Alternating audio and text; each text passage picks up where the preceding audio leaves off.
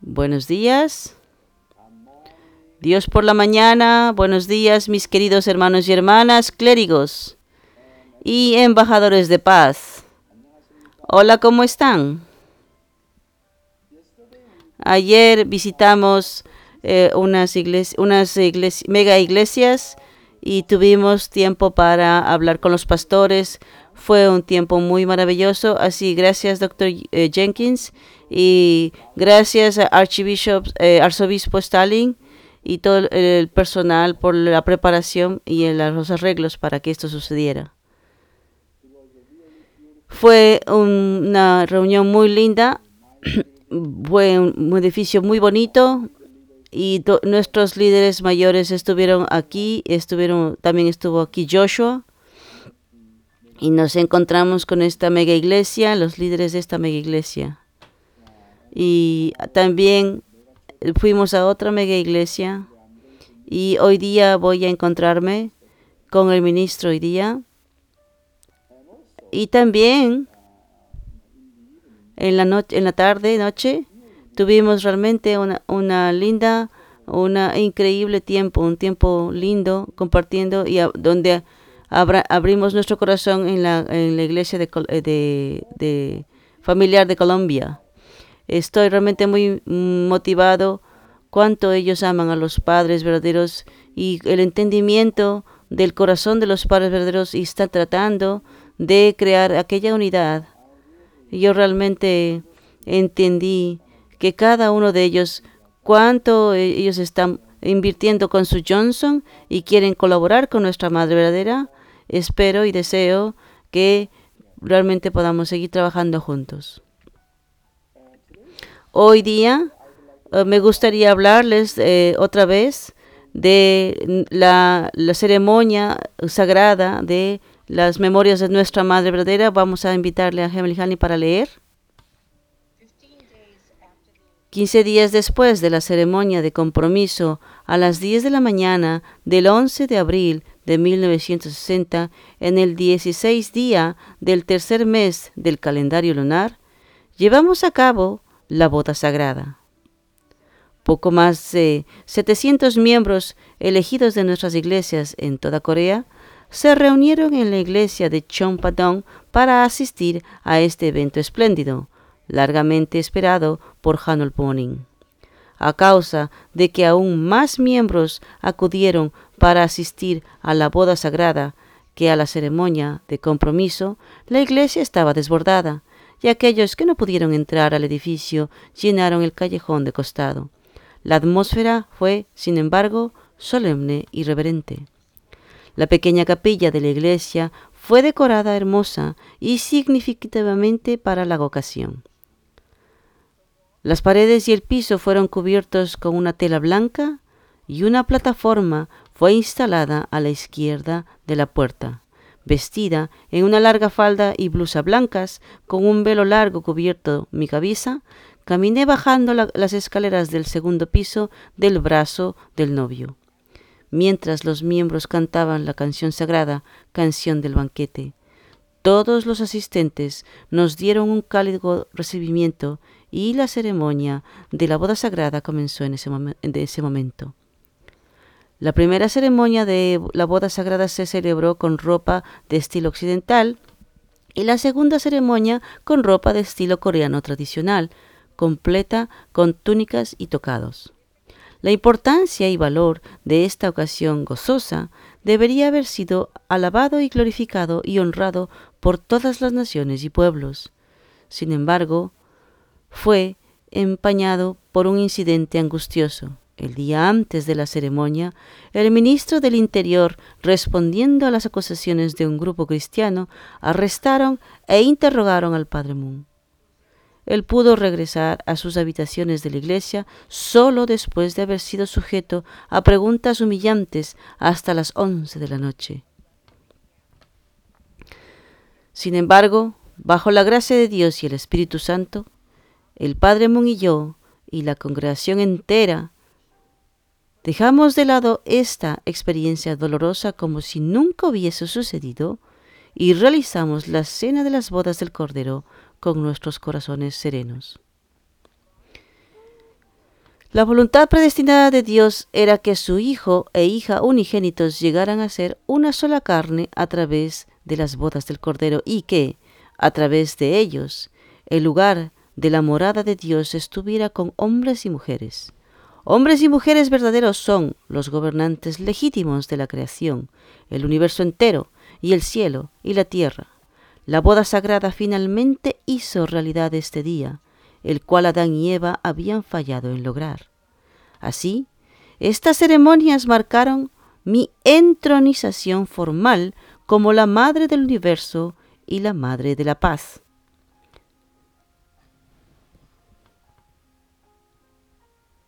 Después de la ceremonia, el padre Moon y yo, como esposo y esposa, comimos en la misma mesa por primera vez. De más está decir que la expectativa es que los recién casados vayan a una luna de miel y sueñen acerca de su vida íntima juntos, pero esto no fue así para nosotros. Nuestros pensamientos estaban fijos solamente en Dios y en la iglesia. Sin embargo, atesoré cada mirada que compartimos y sentí un amor infinitamente profundo, un amor sagrado que deseamos legar a toda la humanidad. Luego nos cambiamos a los trajes brillantes tradicionales coreanos de matrimonio y mi esposo y yo cantamos y danzamos para devolverle gloria a Dios, disfrutando en un momento divertido como los miembros. Cuando los miembros pidieron que la novia cantara, yo canté una canción llamada Cuando la primavera llega. Cuando la primavera llega, las azaleas florecen en las montañas y prados. Cuando las azaleas florecen, así lo hace mi corazón. La primera, la primera significa frescura y novedad. Amo la primavera, ya que es la estación de la esperanza. La primavera brinda con ella la expectativa que, al dejar el invierno frío atrás, nuestros días serán brillantes, llenos de vida. La primavera despierta nuestros sueños. Mientras cantaba, pensaba en la historia de la Iglesia Unificación. Debería comenzar de nuevo, y con ella está, está la primavera, la aparición de la familia de los padres verdaderos en la tierra ese día se abrió una nueva puerta en la historia de la dispensación de Dios. El día de la ceremonia de la boda sagrada, llevada a cabo después de haber vivido a través de años peligrosos, fue el día del más grande deleite de Dios. En el libro del Apocalipsis, en el Nuevo Testamento, está escrito que la cena de las bodas del Cordero tendrá lugar cuando el Señor regrese al final de los tiempos.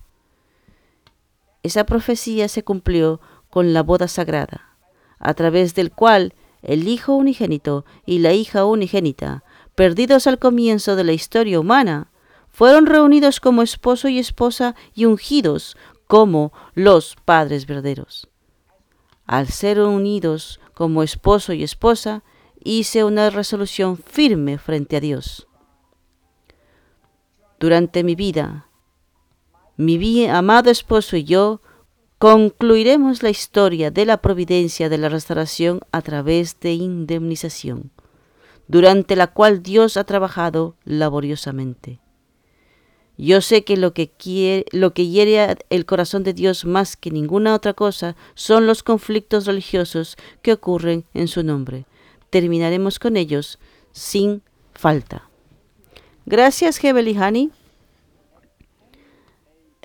a las 10 de la mañana de, el, de abril de 1960, el 16 día del calendario lunar, los, el, los padres verdaderos eh, conducieron la boda sagrada. La ceremonia santa marcó la entronización formal de y la autorización formal de la Madre verdadera como Madre del Universo y Madre de la Paz.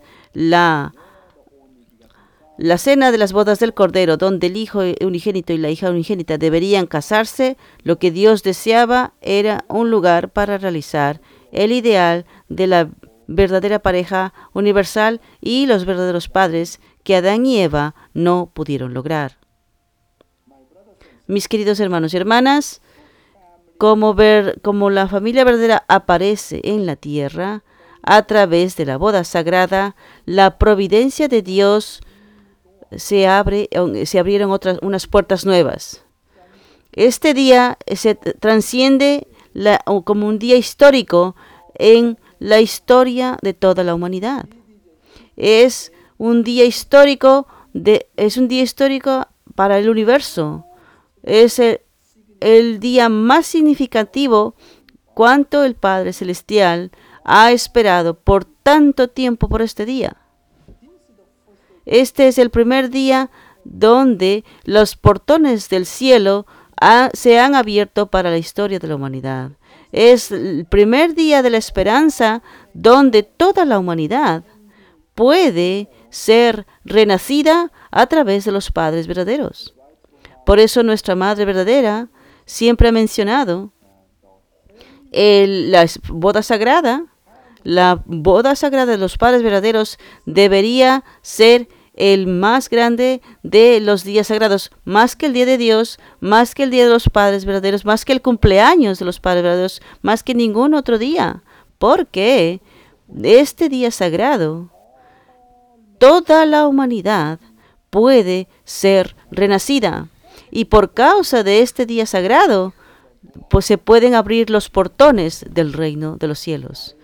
Por eso eh, nos debemos realmente ser agradecidos y, apreciar este día sagrado de la boda sagrada, y porque como el Hijo unigénito y su cumpleaños, eso es muy importante.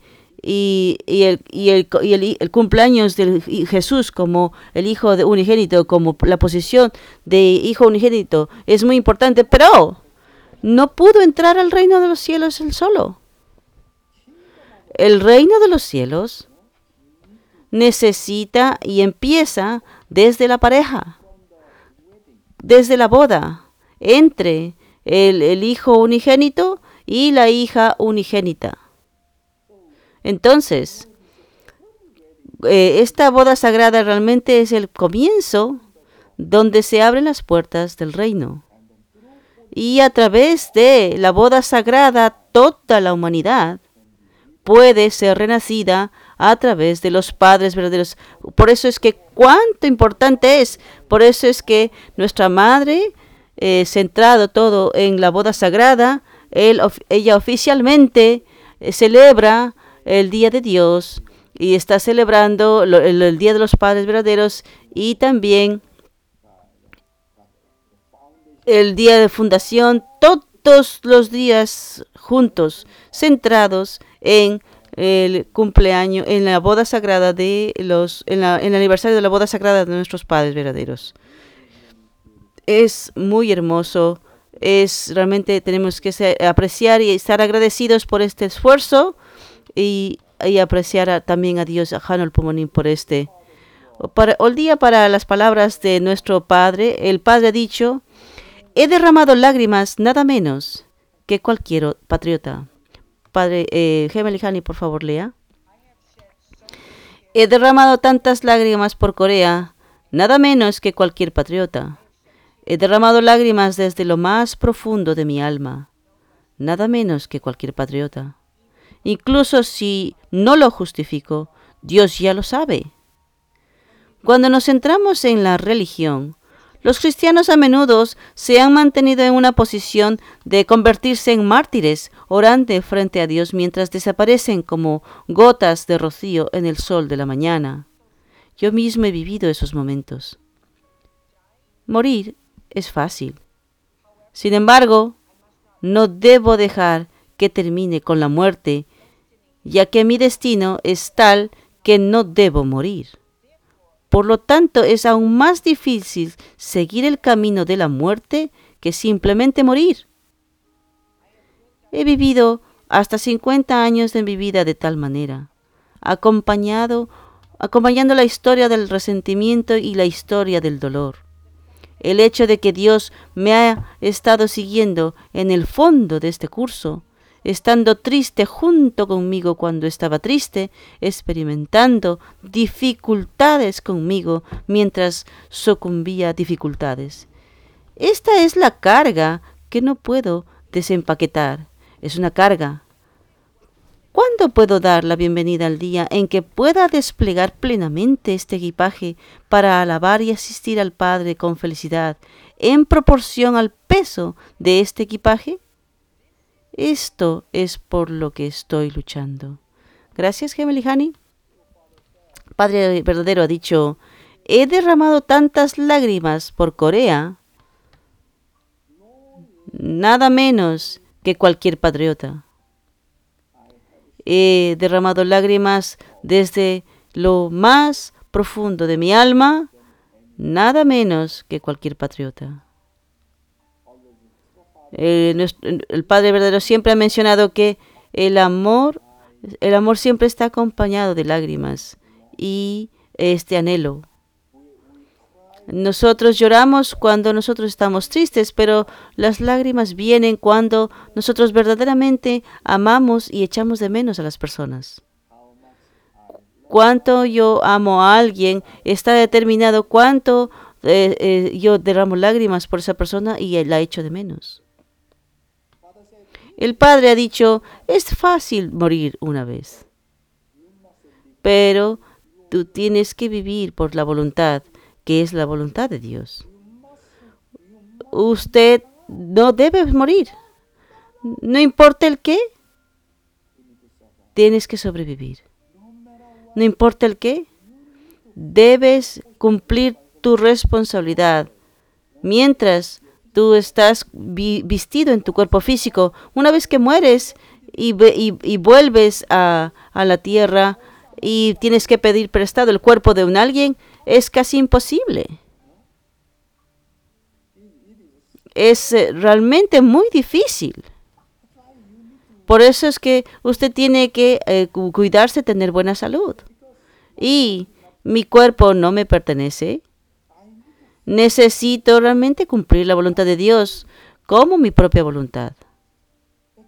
Por eso el Padre ha dicho, es, es fácil morir una vez. Una vez que usted muere, sin cuerpo físico, ¿cómo usted puede crecer?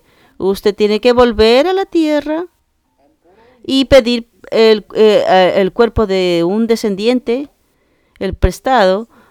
No es una cuestión simple. Una vez que usted muere, Una vez que usted muere, no, no, no, no tiene uso, no, no se puede hacer nada. Es, por eso es que tenemos que cumplir nuestras metas mientras estamos, estamos en la tierra.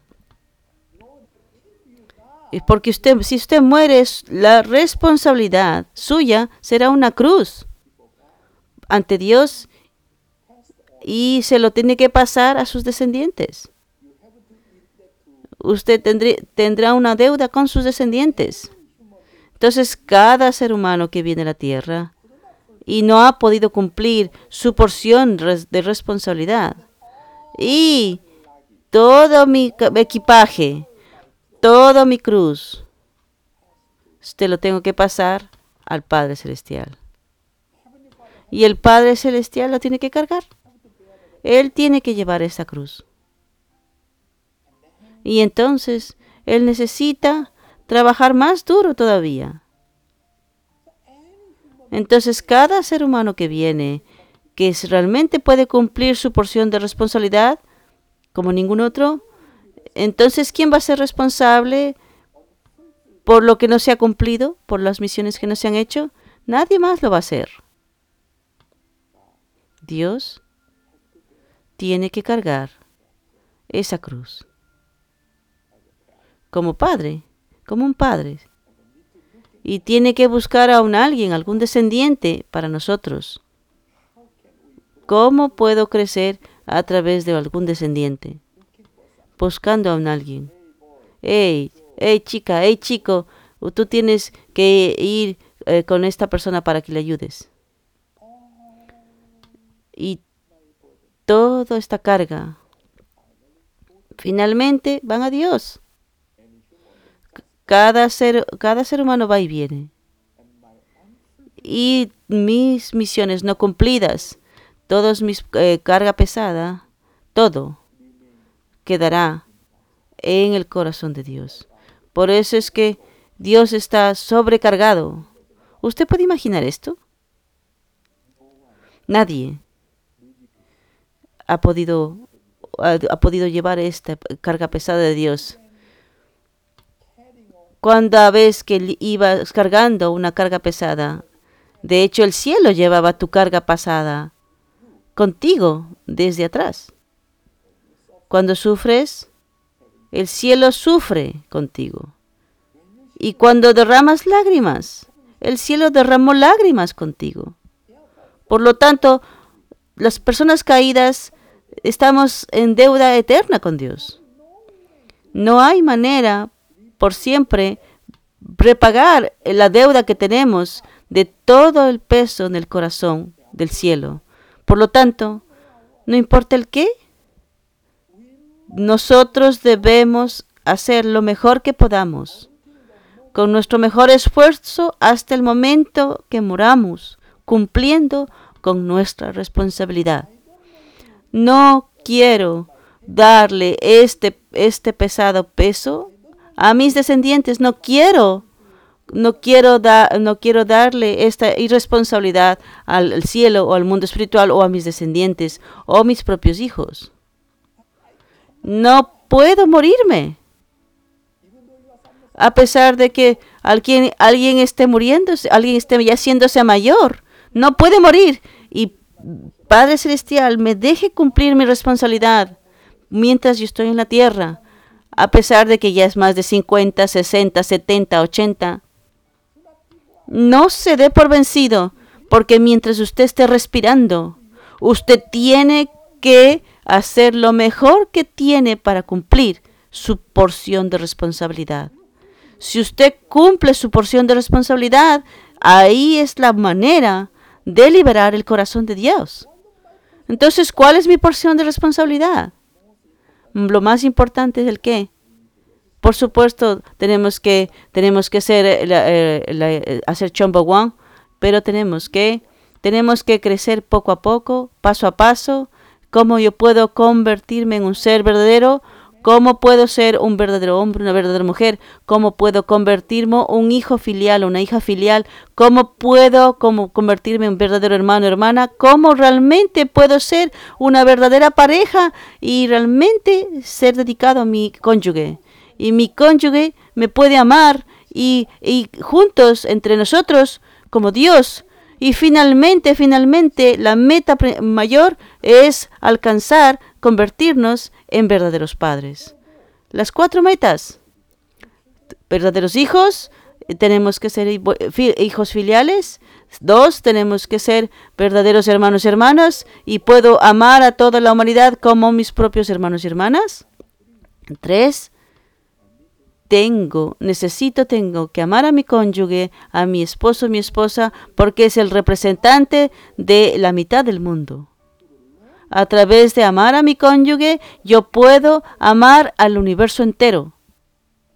Y finalmente, alcanzar el, nivel de los padres verdaderos. Donde usted tiene el corazón de padres verdaderos, usted puede abrazar a cualquier persona Usted puede amar a quien sea.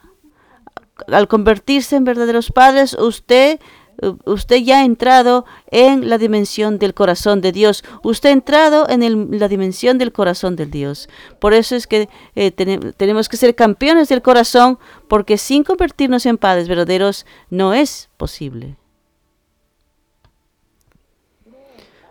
Usted sabe, el, el, el Padre dice, eh, continuamente dice, ama a tu nación, ah, tienes que amar a tu nación más que a ningún otro. Yo les quiero, les quiero introducir los tres principales, eh, eh, los tres principios de la, de la educación de los padres verdaderos. Dice, amar a tu nación. ¿Usted sabe cuáles son los principios de, principales de educación de los padres verdaderos? Primero, Echon, en coreano que significa amar a Dios.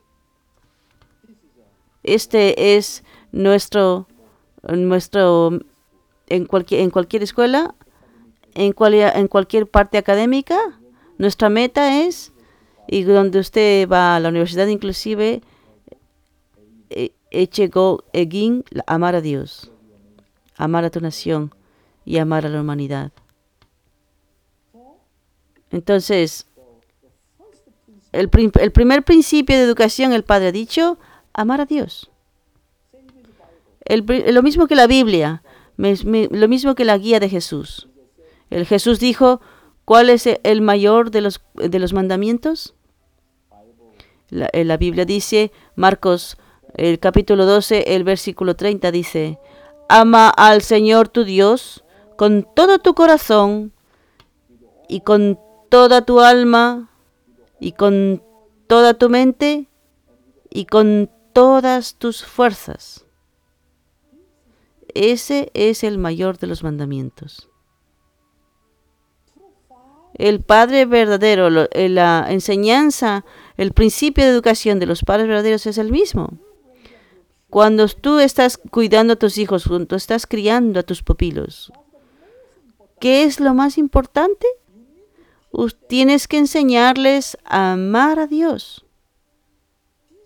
Ese es el mayor de los mandamientos. ¿Cómo nosotros podemos amar a Dios? La Biblia lo menciona claramente. Cuando usted ama a Dios, usted ama, lo ama con todo su corazón. Habla del corazón aquí, ah, con todo el corazón, con toda su alma, con toda su mente y con todas sus fuerzas.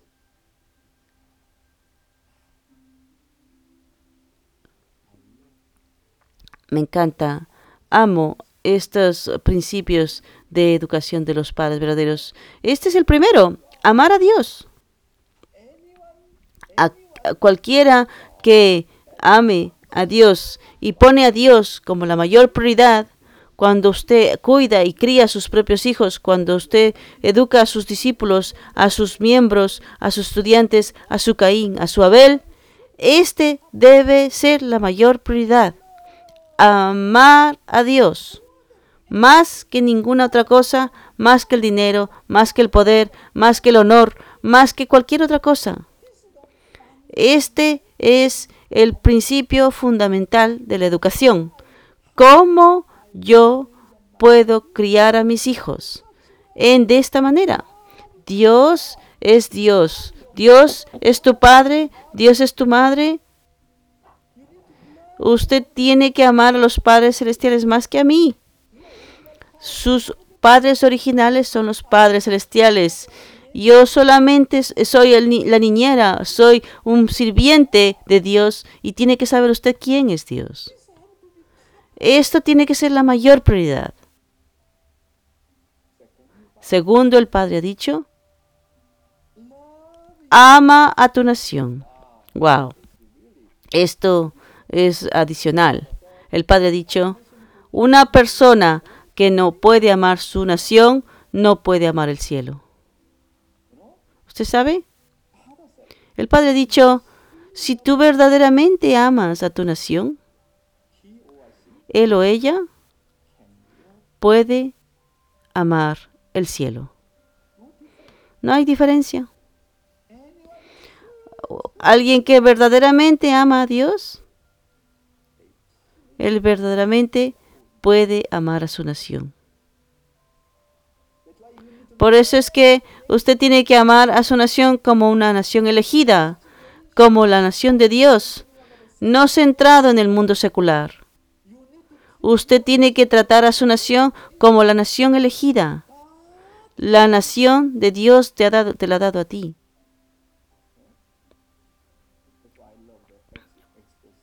Por eso es que me gusta eh, la, canción del Éxodo. Esta tierra, esta tierra ha sido entregada hacia mí. La, la nación, eh, la nación elegida. Para elegir esta nación como cristiana que es, nuestros antepasados, ¿cuántos, ah, ¿cuánta iniciación han pagado? Increíblemente han pagado indemnización.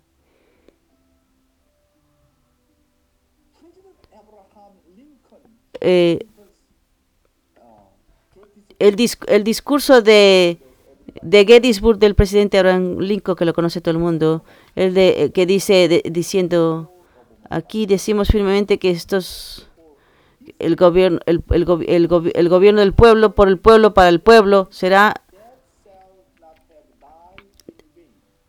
dice decimos firmemente que estos muertos no habrán muerto en vano que esta nación bajo Dios tendrá un nuevo nacimiento de libertad y que el gobierno del pueblo por el pueblo para el pueblo será no perecerá en la tierra no obstante el, el punto de vista del principio divino, aquí decimos no el gobierno del pueblo, su nación tiene que ser la nación de Dios. No gobernada, no gobernada por Dios, no debería ser gobernada por Dios. El gobernada por Dios, su nación debería ser la nación para Dios. Por eso es que el, el, punto de vista del principio divino, aquí decimos firmemente que estos muertos no habrán muerto en vano, que esta nación, bajo Dios, tendrá un nuevo nacimiento de libertad y que el gobierno de Dios, por Dios, para Dios, no perecerá de la tierra. Así debería ser. Y el presidente Abraham Lincoln dijo, la gente es, el pueblo es la dueña del Estado, por lo que todo el poder proviene del pueblo. Por lo tanto, el punto de vista del principio divino es diferente. Dios es el dueño del Estado. Entonces, todo el poder viene de Dios. La democracia es así. Eh, el, el, hermanismo, el hermanismo, el sistema, cuando los hermanos, cuando los hermanos eh, pelean, no hay manera de resolver los problemas. Solo al final el diosismo, que es el, eh, la cultura de los padres verdaderos, que es el paternalismo, va a resolver los problemas. Por eso es que la, la democracia está en el proceso. Mejor, mejor que el comunismo, mejor que otras ideologías, pero no es la meta final. Basado en, el en la democracia, la democracia, tenemos que encontrarnos a los padres verdaderos. Dios debe ser el dueño de mi nación. La nación de Dios, la nación guiada por Dios, la nación por Dios, le llamamos esto llamamos el reino de Dios, el Chong de Dios. Ese es el segundo principio de educación. ¿Y cuál es el tercero de la educación? El Padre ha dicho, amar a toda la humanidad. Jesús ha dicho, ¿cuál es el segundo mandamiento? Amar a tu prójimo como a ti mismo. Una persona que ama a Dios no puede evitar amar a las personas que Dios ama. Una persona que ama a Dios no puede evitar amar el mundo que Dios ama. Por eso es que el Padre, el eslogan del Padre siempre ha sido, tenemos que crear una familia bajo Dios. Si nosotros nos educamos en estos tres principios de educación, esta es la manera de crear una familia bajo Dios. Wow. los, los, tres principios de educación de los verdaderos padres realmente son maravillosos, son maravillosos. ¿Ustedes están de acuerdo conmigo? Hoy día para eh, la, el Ministerio de los Jóvenes es la vida de abnegación y existencia de José y, Job. Eh, estábamos hablando recientemente de negarse a uno mismo. Esta es una meta muy importante. Eh, José y la vida de Job y José, eh, la abnegación y existencia de Job. Todas las figuras centrales en el pasado estaban en el camino de la muerte cuando siguieron el camino de la voluntad. Si te afirmas y, sigues el camino que no puedes seguir en el camino de la voluntad. Mira esto. todas nuestras figuras centrales, mire a Noé, Abraham, Isaac, Jacob, Moisés, Jesús, e inclusive nuestros padres verdaderos, todas nuestras figuras centrales en el pasado eh, siempre han ido por el camino de la muerte, como vida y muerte. Sin negarme a mí mismo, no hay ninguna figura central haya podido rendirse a la voluntad de Dios. Ninguno lo habría hecho.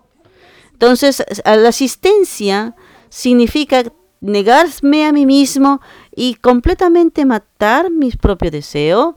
No tengo mis propias ideas, no tengo mis propios conceptos, no tengo mis pensamientos.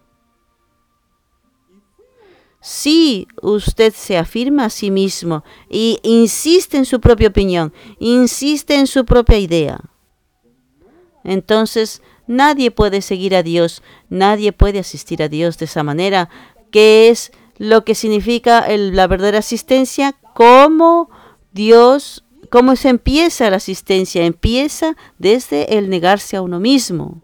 Yo pertenezco a Dios, yo pertenezco a los padres verdaderos. Esto es muy importante, como las figuras centrales nos han mostrado. Sus Dios le habló a Abraham, tienes que ofrecer a tu hijo, Isaac. Y él dijo, sí. No tiene su propia opinión. Como vida y muerta, le pidió a Noé, construya eh, el bote en la, en la parte más alta del monte Arará. Sí. Y completamente eh, se negó a sí mismo y lo hizo. Y José, Jacob,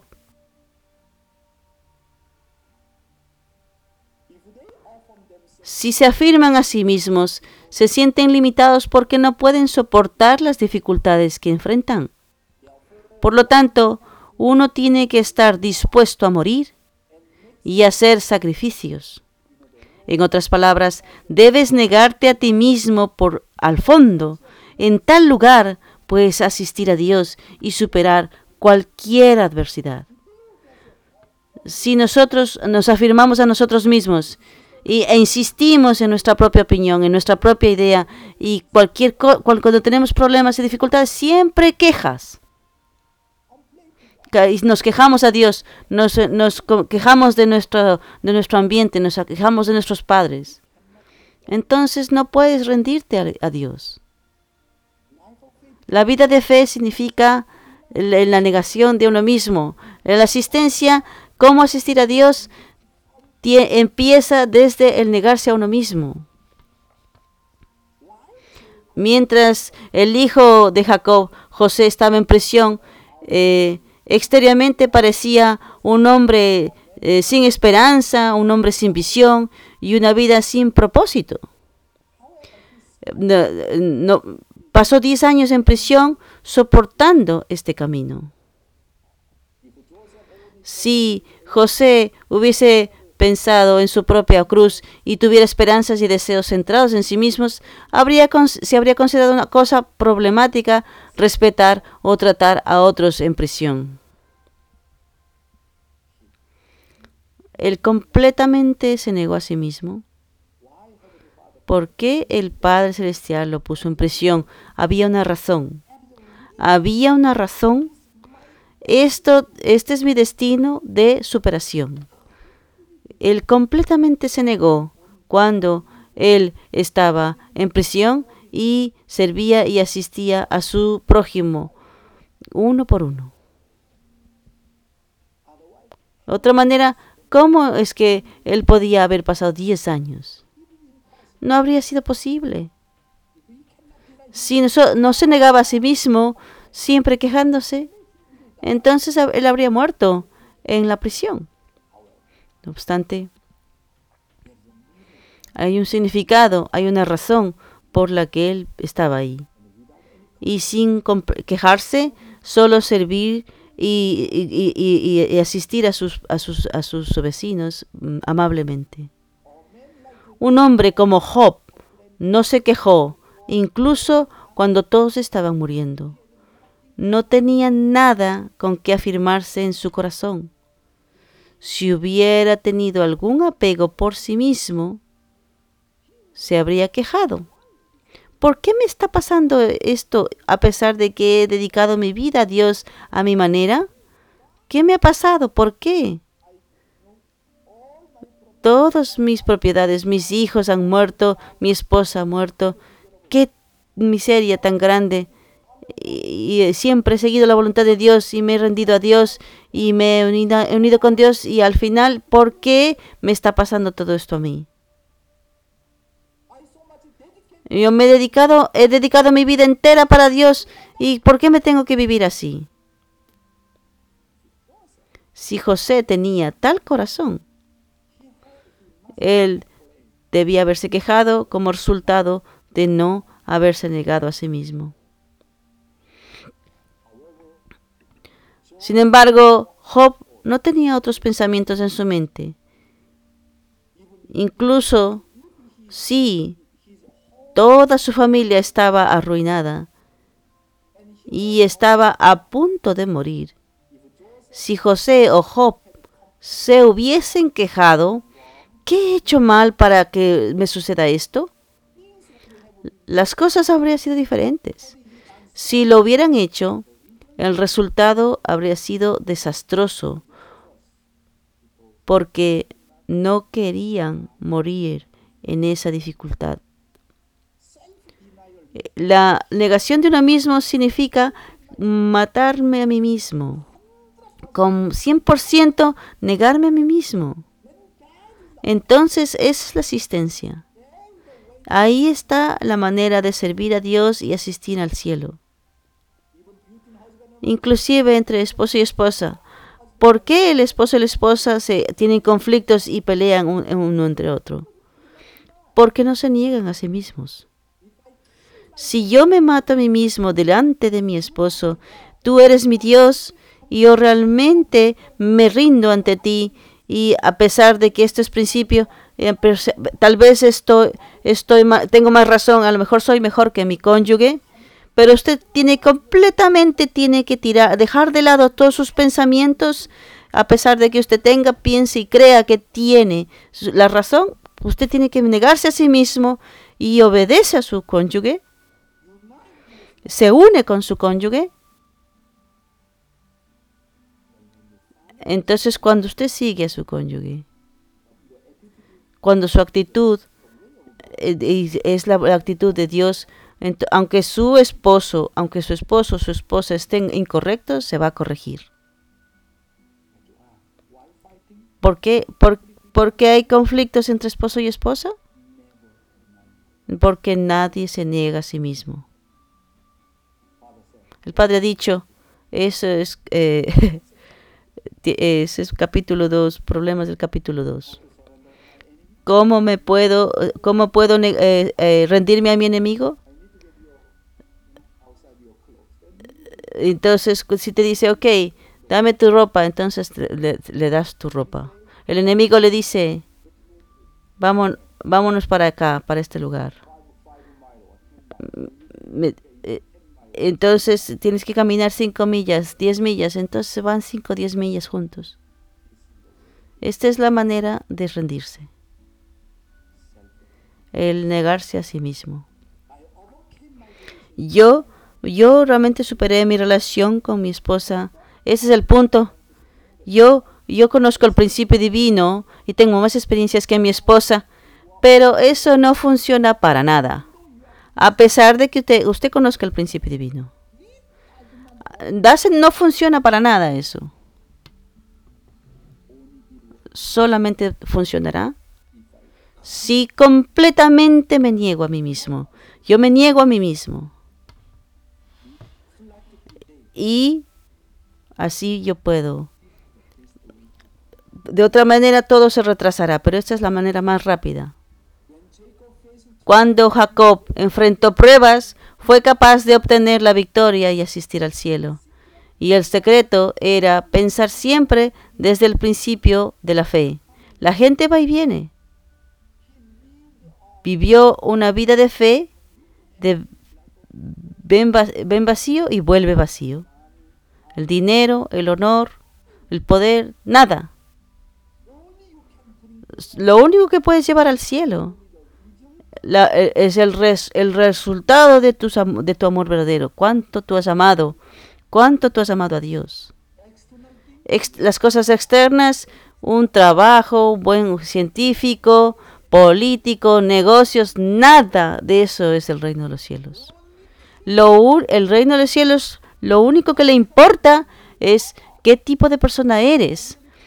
¿Tú eres un verdadero hombre? Una, ¿Tú eres una verdadera pareja? ¿Tú eres un verdadero hermano o hermana? ¿Tú eres un verdadero hijo e hija filial? El reino de los cielos, lo único que se importa es de esto.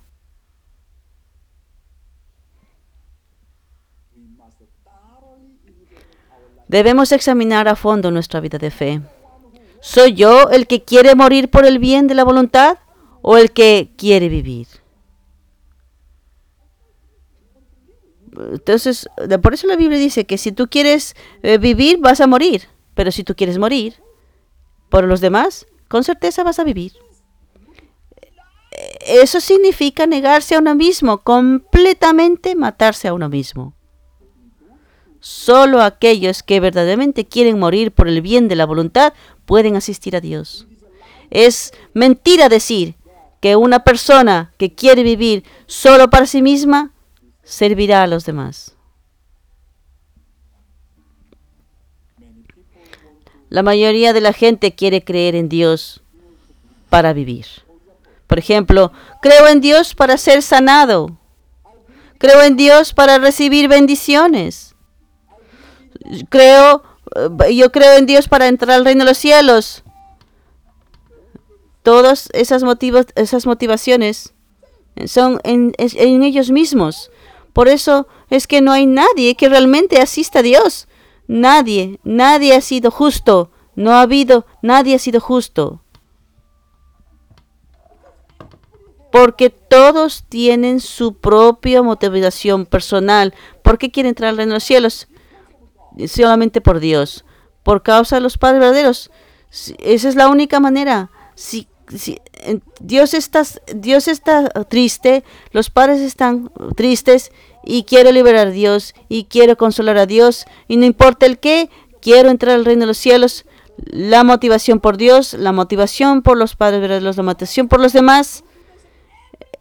Toda, si mi motivación es solamente por mí. Yo creo en Dios para ser sanado. Yo creo en Dios para recibir la bendición. Yo creo en Dios para entrar al reino de los cielos. ¿Tu motivación viene de dónde? ¿Viene para Dios o viene por, tu propio, por ti mismo? Wow. Ese es el punto. La verdadera asistencia proviene de la completa abnegación. Muchísimas gracias. Gracias, Dr. Young.